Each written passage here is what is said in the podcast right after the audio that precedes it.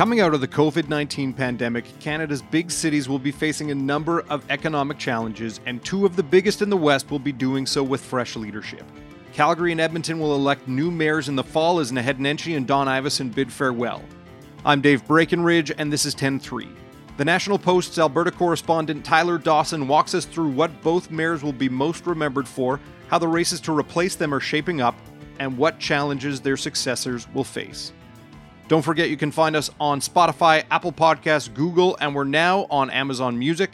We'd love it if you could leave us a rating, a review, and tell your friends about us. So, Tyler, both Calgary and Edmonton will have new mayors this fall as Naheed Nenshi and Don Iveson announced they wouldn't be seeking new terms. Just for people, you know, elsewhere in Canada who may not be as familiar with them, how long have they both been around and why did they say they want to step away now? Yeah, so both of them have been around for over a decade, give or take.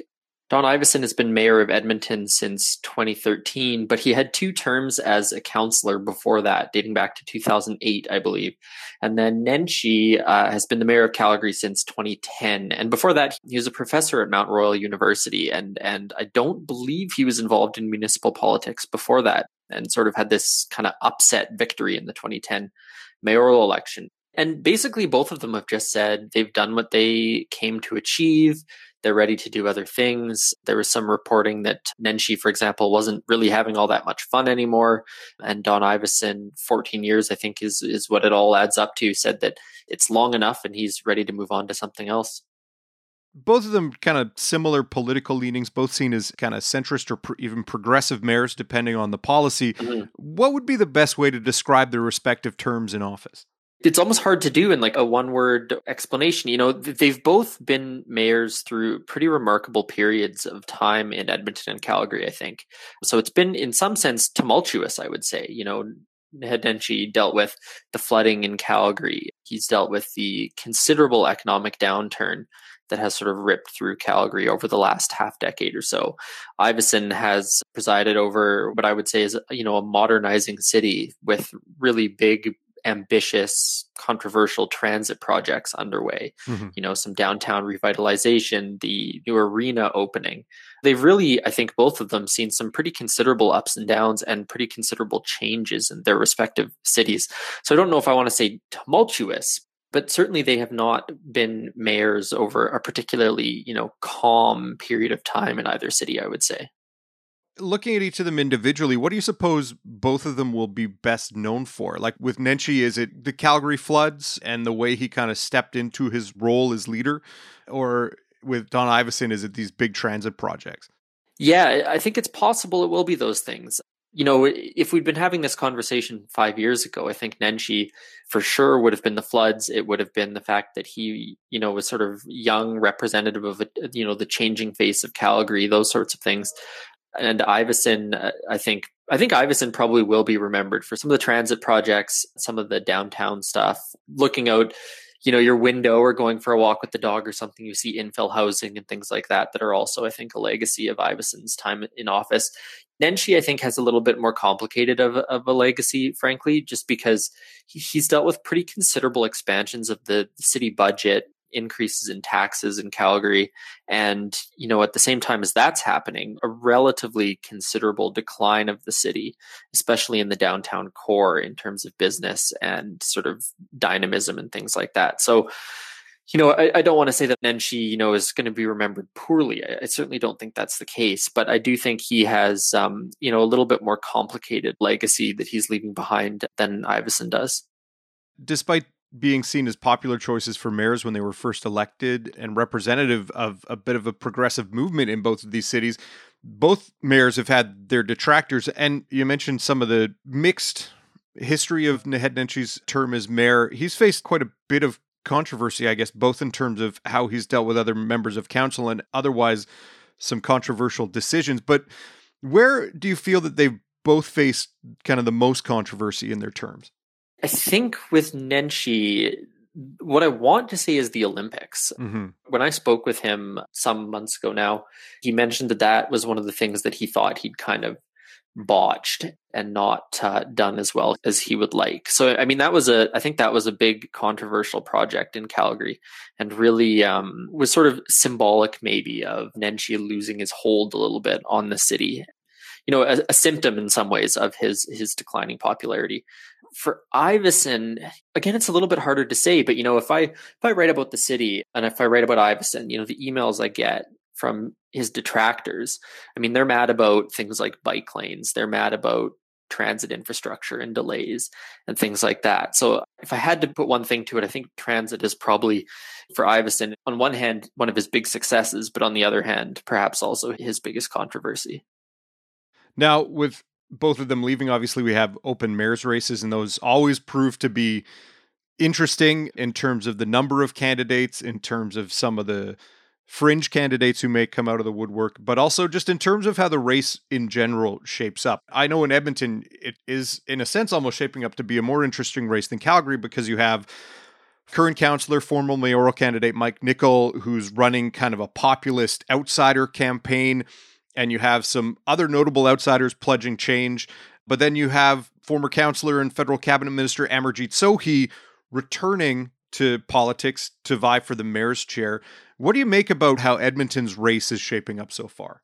It's been kind of interesting because it feels on the ground level to me like not that much is happening, you know? I mean, there's a few lawn signs around. I mean, we're a ways out yet, of course, but um, mm-hmm. it's also a pandemic. So a lot of the things that you might sort of expect to be happening or, or being planned um, haven't yet. So to me, it feels really quite quiet, but it is very interesting because you have Mike Nickel, who is essentially saying that Iveson had a failed agenda over the past decade, and he wants to undo that, which is maybe a winning campaign point, maybe not, but it's certainly a dramatic one and is going to make for a dramatic race, I think.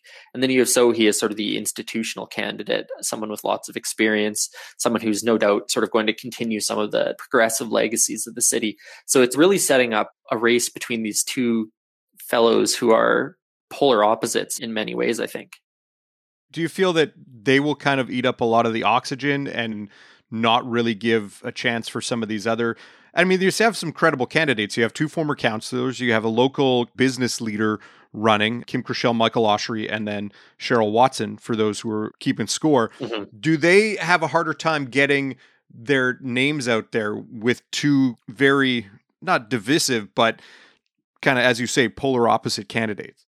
Yeah, I certainly do think they will have a little bit of trouble. I mean, I think name recognition is so important in municipal politics. And so, you know, people who've been candidates before certainly benefit from that. But there's also, you know, a function of, I think, just the media. We know who Mike Nickel is. We know who Amarjeet Sohi are. We know that they are going to be the people who are going to perhaps have the most interesting or dramatic things to say and they end up you know getting a lot of that time mm-hmm. if you're talking about bike lanes for a story for example you're probably going to phone the guy that hates bike lanes and then he's going to get some of that time so in that sense i think it does tend to push some of the other you know very qualified good candidates out who are not perceived as either front runners or especially controversial. And I mean, going around the city, I would say I see some Sohi lawn signs and I see some I like Mike bumper stickers. And I don't actually think I've seen any advertising of any sort for any of the other folks who are running. Mm-hmm. Now, that might just be a function of where I live, but um, to some extent, it, it's hard to ignore that sort of really anecdotal uh, information.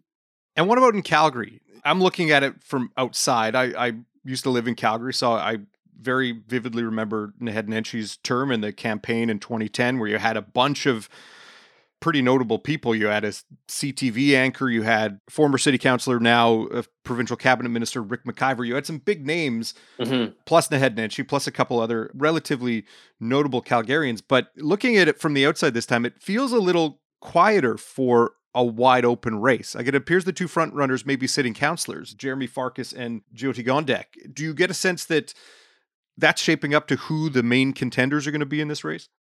Yeah, and you know, even then, I think it's possible that it's really a one candidate race in a lot of ways. I think Gondek is pretty clearly the front runner in Calgary. Jeromy Farkas has been so controversial.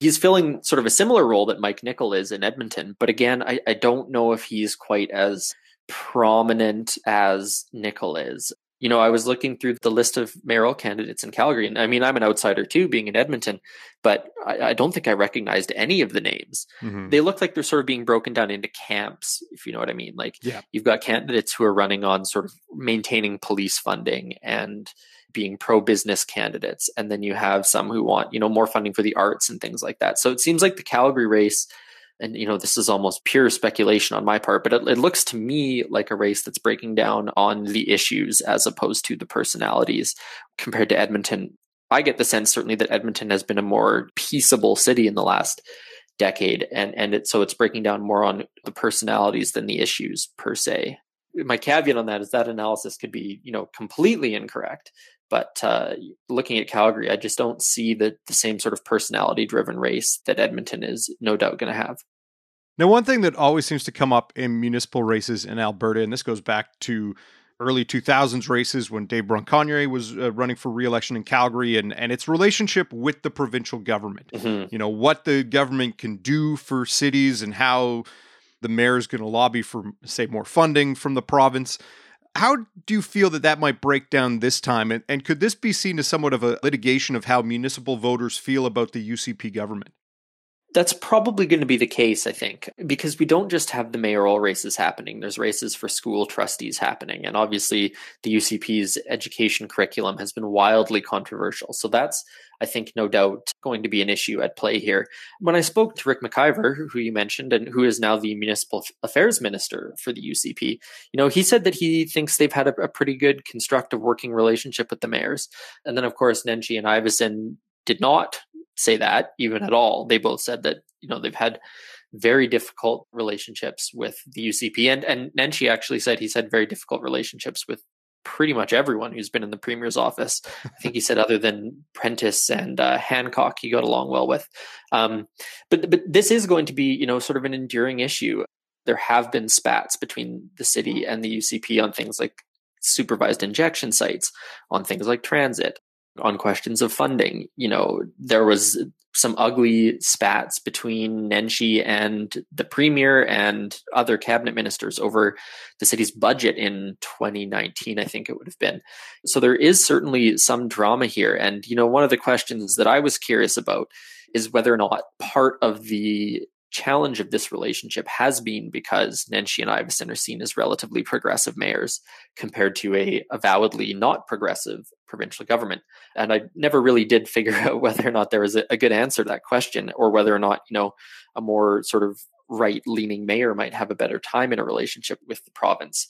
I think that's an open question. But it's no doubt going to be an issue for the big cities and it's more broadly an issue for municipalities sort of writ large. You know when you had edmonton and calgary able to put together a common front on issues when confronting the province that made i think some difference for some of the smaller municipalities. And whoever comes in next into calgary and edmonton are going to have to build a relationship. Iveson and nenshi knew each other before they got into politics. They've been friends for a long time.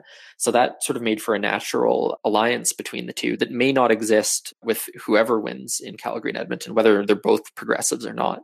Alberta is frequently an anomaly in Canada, so we can't even do municipal elections without something different. Also, on the ballot in October is likely going to be an equalization referendum, mm-hmm. as well as the election of what we call senators in waiting. You know, people that the province will put forward to the feds to say, hey, this is who Albertans want representing them in the Senate.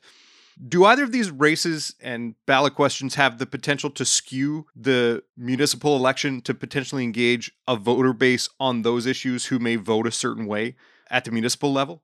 So I mentioned the school trustee thing and how there's an argument that that could bring out, you know, some of the more progressive vote in the city who will be making the curriculum question a bit of a referendum.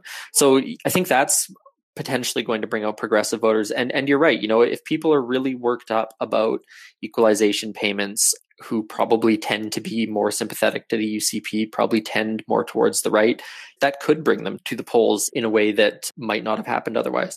You know, the, the senators in waiting thing, I think, arguably does the same thing, but it's less of a red meat issue than equalization. I mean, how many people know that Alberta tries to elect senators?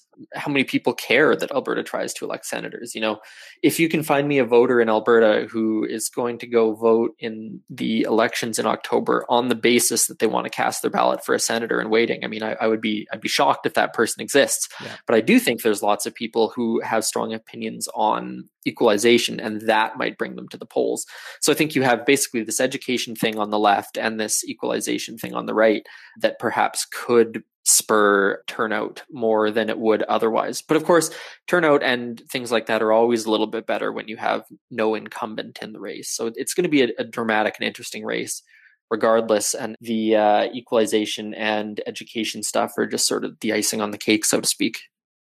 Now, whoever takes over for Nenshi and Don Iveson, and ultimately whoever fills all the seats on council, they're going to be facing some big challenges. Does Alberta's biggest cities look any different than other places in Canada this fall? Is it a case they'll be facing the post pandemic recovery, or are there other specific challenges that they'll be facing that they'll have to tackle? Well, the recovery thing is, I think, unique in Alberta because it's also coupled with you know, sort of wholesale changes internationally when it comes to energy use and oil and gas. So when you look at a place like Toronto or Ottawa or Vancouver, the questions that they have on recovery, I think, are a little bit different than the questions of recovery in Alberta because you know recovery in downtown Calgary looks like filling all those office towers that used to be home to oil and gas companies and middle management and all these jobs that may not exist for some time or may not ever exist again. So I do think that the economic recovery post pandemic in Alberta runs quite a bit deeper than it does in other places. And that's going to be a really, really fundamental question going forward. And you know, we talked about transit sort of right at the beginning. I mean, Edmonton and Calgary are very sprawling cities. So when we're talking about agenda items going forward, they're just sort of qualitatively different than they are in Toronto or Vancouver, where you have massive populations to support these kinds of projects. So at the end of the day, I, th- I think whoever comes in next is basically facing questions of business and questions of the economy. But those issues are much more complex than in other places. And when it comes specifically to oil and gas, there are also questions and issues that are beyond the ability of a mayor to solve. They're arguably beyond the ability of a premier to solve or a prime minister to solve. You know, these are problems that are dictated well beyond our borders and influenced by forces well beyond our control. So so it's going to be a very challenging and unique next couple years, I think, in Edmonton and Calgary. And I don't envy uh, whoever comes in next and is going to have to try to navigate these things. What is it shaping up to be a fascinating race, especially here in Edmonton, where we both are? Tyler, thanks for your time. Thanks for having me. 10 3 is produced by Sean Knox, theme music by Bryce Hall. Thanks to my guest, Tyler Dawson. More from him at nationalpost.com. I'm Dave Breakenridge. Thanks for listening.